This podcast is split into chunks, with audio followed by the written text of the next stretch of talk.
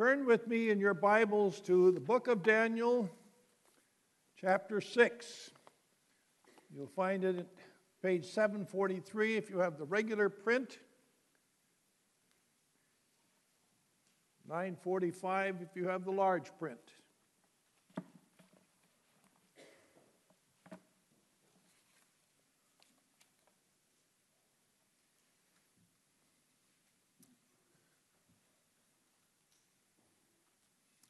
I'm actually going to start reading at verse 30 of chapter 5, and we'll read all the way through Daniel chapter 6.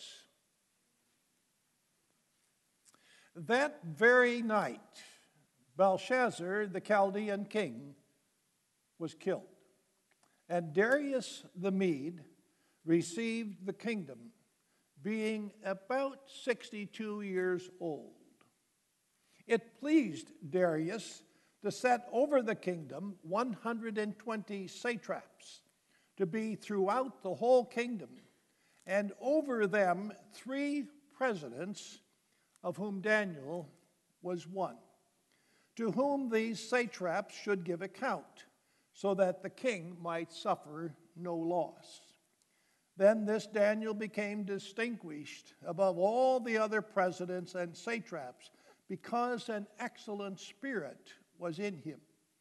And the king planned to set him over the whole kingdom. Then the presidents and the satraps sought to find a ground for complaint against Daniel with regard to the kingdom. But they could find no ground for complaint or any fault because he was faithful and no error or fault was found in him. Then these men said, We shall not find any ground for complaint against this Daniel unless we find it in connection with the law of his God. Then these presidents and satraps came by agreement to the king and said to him, O King Darius, live forever. All the presidents of the kingdom, the prefects and the satraps, the counselors, and the governors are agreed that the king should establish an ordinance and enforce an injunction that whoever makes petition to any god or man for 30 days, except to you, O king, shall be cast into the den of lions. Now, O king, establish the injunction and sign the document so that it cannot be changed according to the law of the Medes and the Persians, which cannot be revoked. Therefore, King Darius signed the document and injunction. When Daniel knew that the document had been signed, he went to his house where he had windows in his upper chamber open toward Jerusalem. He got down on his knees three times a day and prayed and gave thanks before his God, as he had done previously. Then these men came by agreement and found Daniel making petition and plea before his God. Then they came near and said before the king concerning the injunction, O king, did you not sign an injunction that anyone who makes petition to any god or man within 30 days except to you, O king, shall be cast into the den of lions? The king answered and said, The thing stands fast according to the law of the Medes and Persians, which cannot be revoked. Then they answered and said before the king, Daniel who was one of the exiles from Judah, pays no attention to you, O king, or the injunction you have signed, but makes his petition three times a day. Then the king, when he heard these words, was much distressed and set his mind to deliver Daniel. And he labored till the sun went down to rescue him. Then these men came by agreement to the king and said to the king, Know, O king, that it is a law of the Medes and Persians that no injunction or ordinance that the king establishes can be changed. Then the king commanded, and Daniel was brought and cast into the den of lions. The king declared to Daniel, May your God, whom you serve continually, deliver you. And a stone was brought and laid on the mouth of the den and the king sealed it with his own signet and with the signet of his lords, that nothing might be changed concerning Daniel. Then the king went to his palace and spent the night fasting. No diversions were brought to him, and sleep fled from him. Then at break of day, the king arose and went in haste to the den of lions. As he came near to the den where Daniel was, he cried out in a tone of anguish. The king declared to Daniel, O Daniel, servant of the living God, has your God, whom you serve continually, been able to deliver you from the lions? Then Daniel said to the king, O king, live forever. My God sent his angel and shut the lions' mouths, and they have not harmed me because I was found blameless before him and also before you, O king. I have done no harm. Then the king was exceedingly glad and commanded that Daniel be taken up out of the den. So Daniel was taken up out of the den, and no kind of harm was found on him because he had trusted in his God. And the king commanded and those men who had maliciously accused Daniel were brought and cast into the den of lions. They, their children, and their wives. And before they reached the bottom of the den, the lions overpowered them and broke all their bones in pieces. Then King Darius wrote to all the peoples, nations, and languages that dwell in all the earth Peace be multiplied to you. I make a decree that in all my royal dominion, people are to tremble and fear before the God of Daniel, for he is the living God, enduring forever. His kingdom shall never be destroyed, and his dominion shall be to the end. He delivers and rescues, he works signs and wonders in heaven and on earth. He who has saved Daniel from the power of the lions. So this Daniel prospered during the reign of Darius and the reign of Cyrus the Persian. Thus far, the reading of God's holy word. Let's go to God in prayer. Father in heaven, we give thanks for this portion of your word, and may we study this and be somewhat like Daniel, who was faithful in all his ways and we know that even his ways were from your power, from your Holy Spirit. And we just pray that you'd work in our hearts to do your will, we pray. And just bless uh, Dr. DeYoung as he brings this to us, that through the preaching of the word, we may be encouraged and strengthened. And we pray this in Jesus' name. Amen.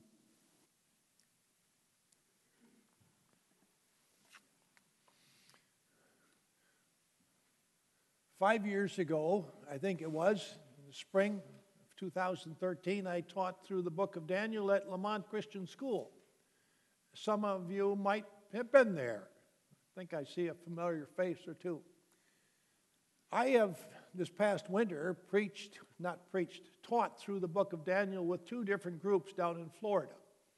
One at our church down there, a PCA church, and one in our park. I love the book of Daniel. It's so fascinating. It's such a beautiful demonstration of the way God works. Not everybody likes it. Jewish scholars tend to hate the book of Daniel. You say, why? It has too much of Jesus Christ in it. The book of Daniel is, I think, in my estimation, the most messianic of all the books in the Old Testament. There are so many places where Jesus Christ comes through loud and clear. It's also a book that we have always found to be fascinating for our Sunday school.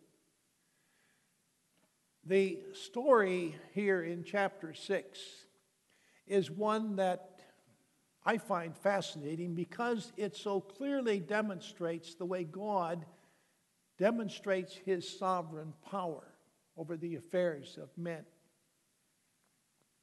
Pastor Bob was dealing this morning with the book of Esther. That book, the book of Esther, follows right after Daniel as far as chronology is concerned. You go from Daniel, and you, where we are now in Daniel, you're in the Persian Empire. You're under the rule of Darius the first, and then from there it goes into the book of Esther. And once you get through the book of Esther, then you go to Ezra, and then you go to Nehemiah. And if you see those chronologically, you will recognize there that the primary theme from the book of Daniel continues in the book of Esther. The book of Daniel has as one primary theme the sovereignty of God.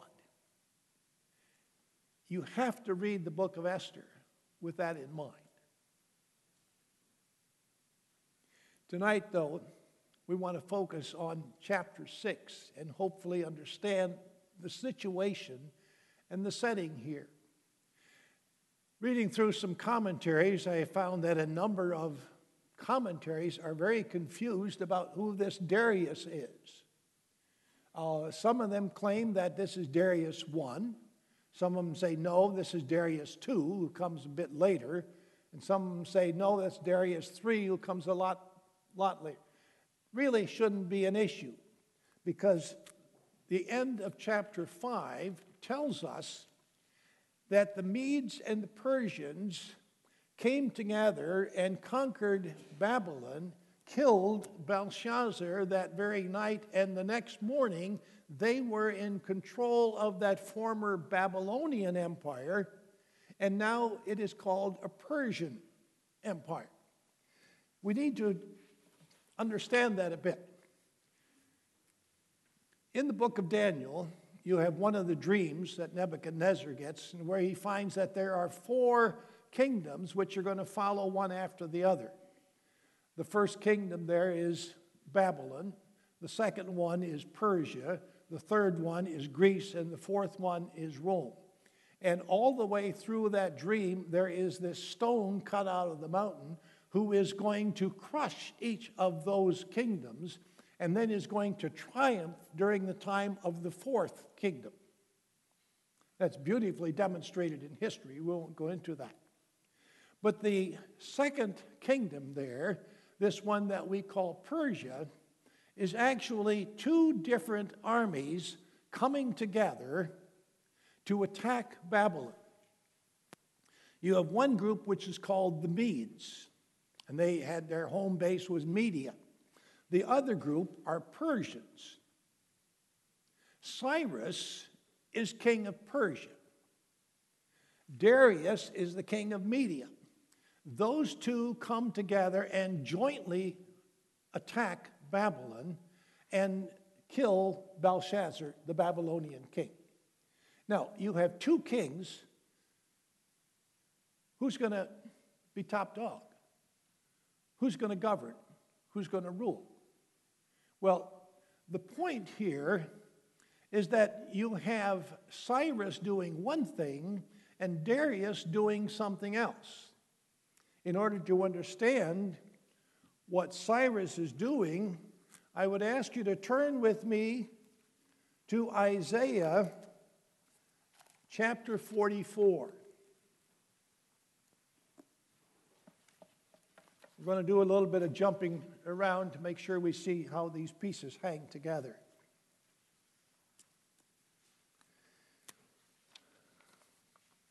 The prophet Isaiah is writing somewhere between 740 and 700 BC. Exactly when he wrote this, we don't know for sure.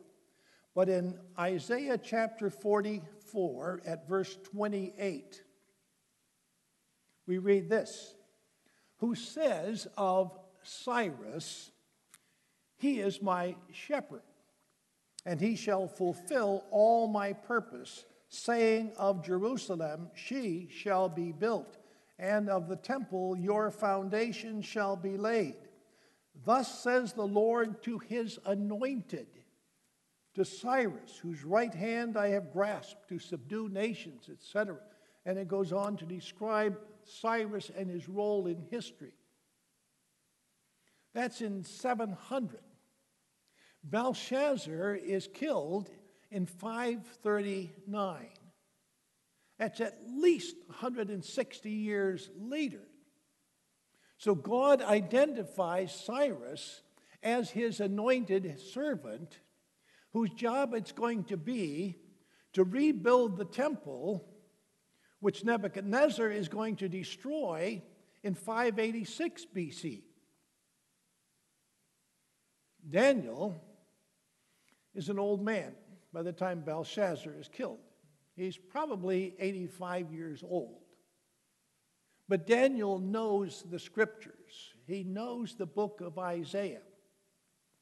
These armies, these joint armies of Persia and Media, come in and attack Babylon. And Darius says, There's Cyrus. I read about him in Isaiah 44 and Isaiah 45. So Daniel takes his Bible scroll at that time, not a book like this, but he takes the scroll and he opens it to Cyrus and says, Cyrus, this is you. You were prophesied by my God 160 years ago. And here you are in history. And you have a job to do. God has called you his anointed, and he's commanded you to rebuild the temple in Jerusalem. I had to have that temple destroyed. I had to have the city destroyed because it was so wicked. But I promised them through Jeremiah that I would rebuild and I would return them. Cyrus, you are the man. Now, you don't read much about Cyrus in the book of Daniel. But if you go to the book of Ezra or you go to Second Chronicles 36, you're going to find a great deal of focus there on Cyrus, the Persian king. And go with me for just a minute to Ezra.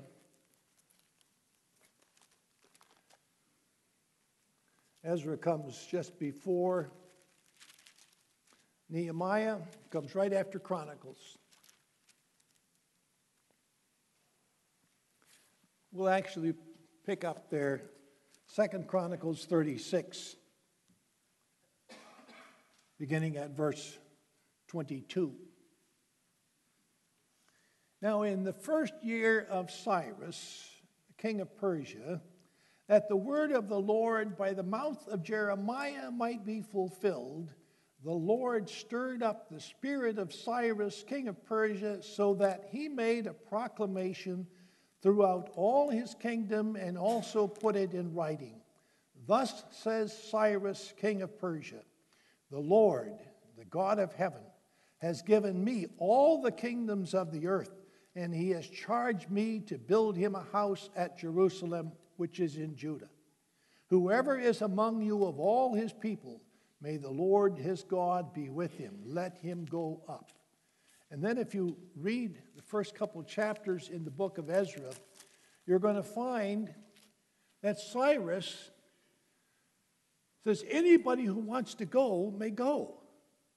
Approximately 50,000 people decide they're going to leave Persia and they're going to go back to Jerusalem. And then Cyrus says, Here, all of the gold and the silver that we took out of the temple and out of Jerusalem, it's yours. Take it back. How many hundred animals do you need? How many hundreds of horses do you need? What, what do you need to build that temple? Take whatever you want. If you read through Ezra chapter 1, and I'll pick up just a little bit there in verse 4, Ezra 1, verse 4, and let each survivor in whatever place he sojourns be assisted by the men of his place with silver and gold with goods and with beasts, besides free will offerings for the house of God that is in Jerusalem. And if you go ahead a couple of chapters to chapter 6, you find that Cyrus allows them to do whatever they want. All of their expenses for rebuilding the temple are paid out of royal treasury. You can tax anybody you want to rebuild the temple. Now, think about that for a minute. The Persian Empire has just lost about 50,000 of its slaves, its residents, hundreds and hundreds of horses and camels and everything else, gold and silver in the millions. And away they go back to Jerusalem. And all of a sudden they say, Oh, we need more money. Well, levy a tax. How many of those people that are being taxed are believers? How many of those worship Jehovah God? Very, very few. Persia is officially worshiping Zoroaster. Babylon has worshiped Marduk. The majority of those people are idol worshippers. But Cyrus says, go ahead, tax them, and they have to pay. And if they don't pay, we'll destroy their house. What are these residents going to do? Not pay taxes? Not give in? We've got to get rid of Daniel. Daniel is the culprit. Daniel is the one who put the bug in Cyrus's ear. And Daniel is now the top dog in the whole government. See, Darius's job was to organize the government. He's a great organizer. He puts in all these divisions, these provinces, these satraps, the governors, and everything. That's his job. And Darius loves Daniel. Daniel is the apple of his eye. And the idol worshippers throughout the kingdom are saying, uh, How can we get rid of Daniel? The only way we're going to get him is to pass a law that says everybody in the whole empire has to worship Darius just for 30 days. No, not all year, just 30 days, and then worship just Darius. After all, he's king. How many Jews do you think gave in and did that? We don't know. There's one who says, No way. Daniel could have done a couple of things. Daniel could have said, "I've gone to Darius, Darius, you've been such a close friend. I've advised you. Can't you? No. We cannot change the laws. See, once the Persian and the Median armies got together and they formed a government, they said anytime we can formulate a law or an injunction that both sides agree to, you cannot annul it. You must obey it because now both armies and both sides have come to full agreement. There's no way in the world. Could Daniel have gone to Cyrus and said, Cyrus, don't you realize how. Cyrus is going to say, Look, I did what God commanded me to do. Your God is the one who told me that was my job in history. I can't change that. Daniel does what he needs to do. He goes to God in prayer. This morning we saw from Pastor Bob that that's not what Mordecai did. Mordecai went around the city screaming and hollering with bitter cries, you know, condemning this thing.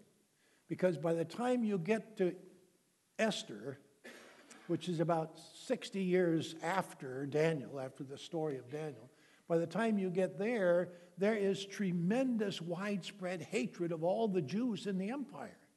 They're only too willing to execute and to plunder the Jews.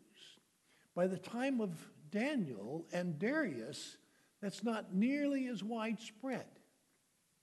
If we could just get rid of Daniel,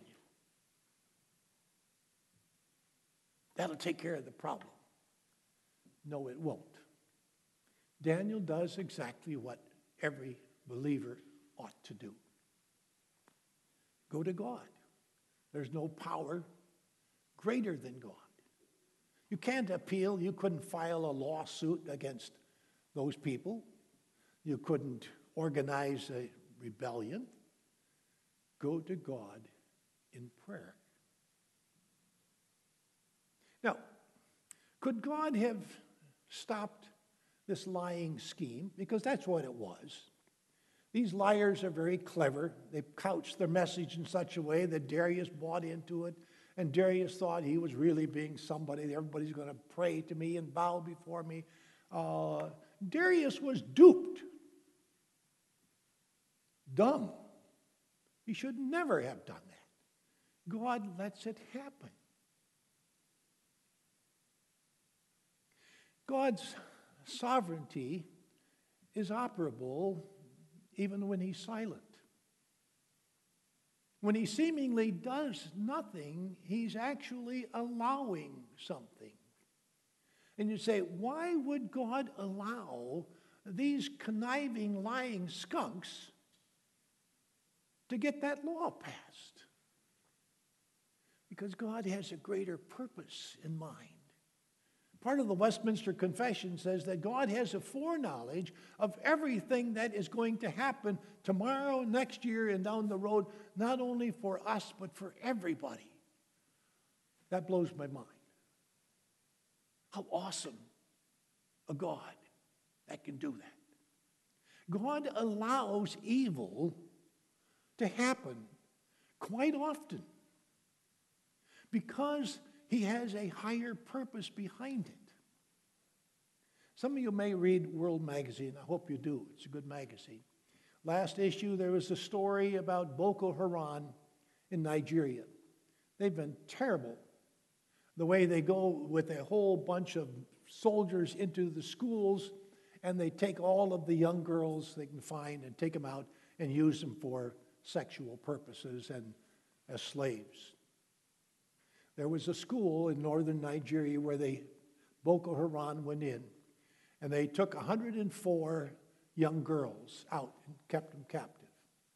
The governor says, wait a minute, you can't do that, bring them back. The government put enough pressure on them, so Boko Haram brought 103 back. One girl refused to become a Muslim girl by the name of Leah, I will not denounce my Savior. I will not bow before Allah. You can do what you want, but I will not denounce my Savior. That's the kind of thing Daniel is doing. The courage to stand up in the face of such tremendous power and say, I'm going to trust God. I'm going to trust God. Look at a couple of other things in this passage.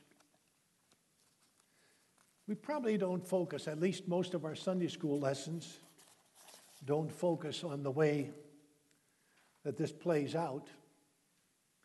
But God says, I'll let you do this. I'll let you put Daniel because I want the gospel to go out through the whole empire. So God goes in there to that den of lions and he shuts their mouths, and they're probably standing around mewing, or whatever lions do. Probably not roaring.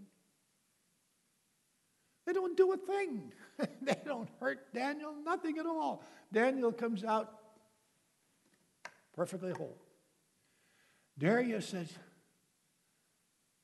Your God is the true God. We're going to issue an unction an injunction all through the empire, from Ethiopia in the south to India in the east to Greece in the north to every place conceivable. Everybody in this whole empire must bow and kneel and worship Jehovah. God, did you have that plan?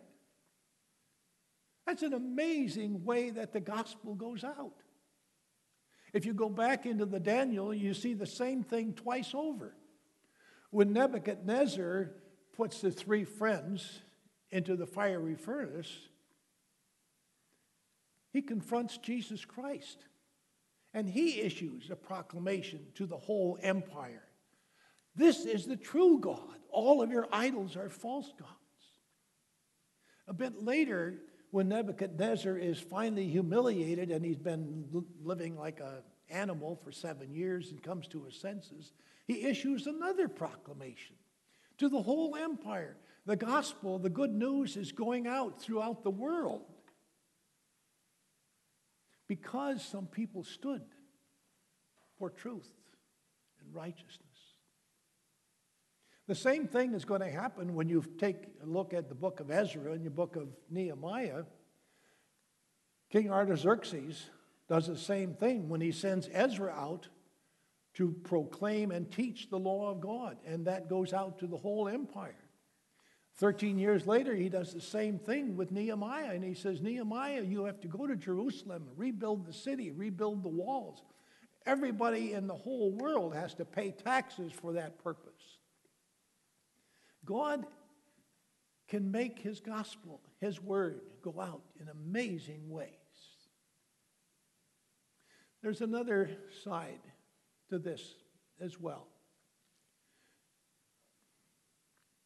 Darius also brings justice and judgment to all of those lying characters. Everyone who was involved in setting up this scheme, throw them into the lion's den. That's going to be your punishment. You wanted to kill Daniel. Let's see what the lions do to you. Now, if you read Josephus, you'll find an interesting little dimension to this. Josephus tells us that all of these people who are destined for the den go to Darius and say, But, but, but, you know what? Before you put Daniel in there, you fed those lions huge chunks of red meat. That's why they weren't hungry when Daniel got there. And Darius said, All right, we'll throw them a whole bunch of red meat. And now he throws them in. And the text tells us before they hit the bottom, every one of those mothers, children, fathers, everyone is crushed and broken pieces. You say, isn't that something terribly cruel? Yes, our Supreme Court would never approve that, I don't think. But if you go back into the Babylonian Empire, they had a form of punishment too. Death penalty was throw them into a fiery furnace so they incinerate. It's quick, it's efficient. You don't have to worry about any remnants left over. They deserve to die. This is a quick way of doing it. Of course, you go ahead into the Roman Empire and they say, well, let's build a Colosseum. And then let's put lions in cages, and then we'll put Christians out there in the arena, and we'll get a whole big crowd, and they'll be cheering when we open the gate so the lion can get out. The man's inhumanity sometimes is beyond imagination. But there's justice here. God tells us in Deuteronomy, he tells us in Second Kings, he tells us in Ezekiel 18 that no child should ever have to die for his father's sins. And no father should ever have to die for his children's sins. And no wife should ever have to die for her husband's sins. And yet, all of these people, wives, children, adults, are all thrown in and they're all killed immediately. Is God breaking his own laws? No, not at all. Those people, obviously, were complicit. They were knowledgeable. They didn't object. They didn't try to stop it. So they too have to die. There's a beautiful message here in Daniel about God's saving love, about the way he cares for his people. But there's also a powerful message about the justice of God. God does not like sin. God hates sin. And he hates those who do it. And they have to be punished. The good news is you and I don't have to because Jesus Christ died for us. He paid for all of my sins. And he paid for yours.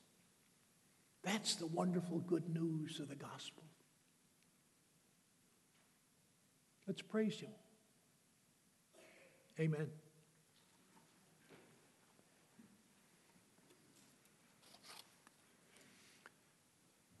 Dear God and Father, we thank you for giving us your word.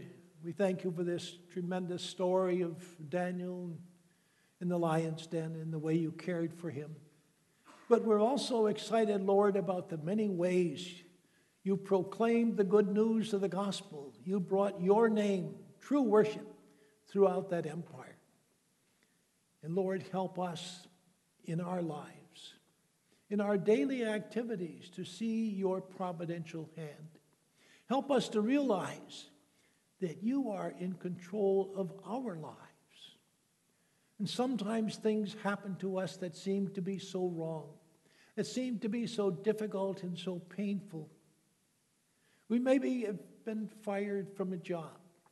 We maybe have had to go through a divorce. We maybe have had to lose our bank accounts. So many things sometimes happen. But help us, Lord, to realize that you are sovereign over even the little things in our daily lives. And help us never to forget that beautiful statement from Romans 8 all things work together for good to those who love you. We pray this in Jesus' name. And all God's people said, Amen.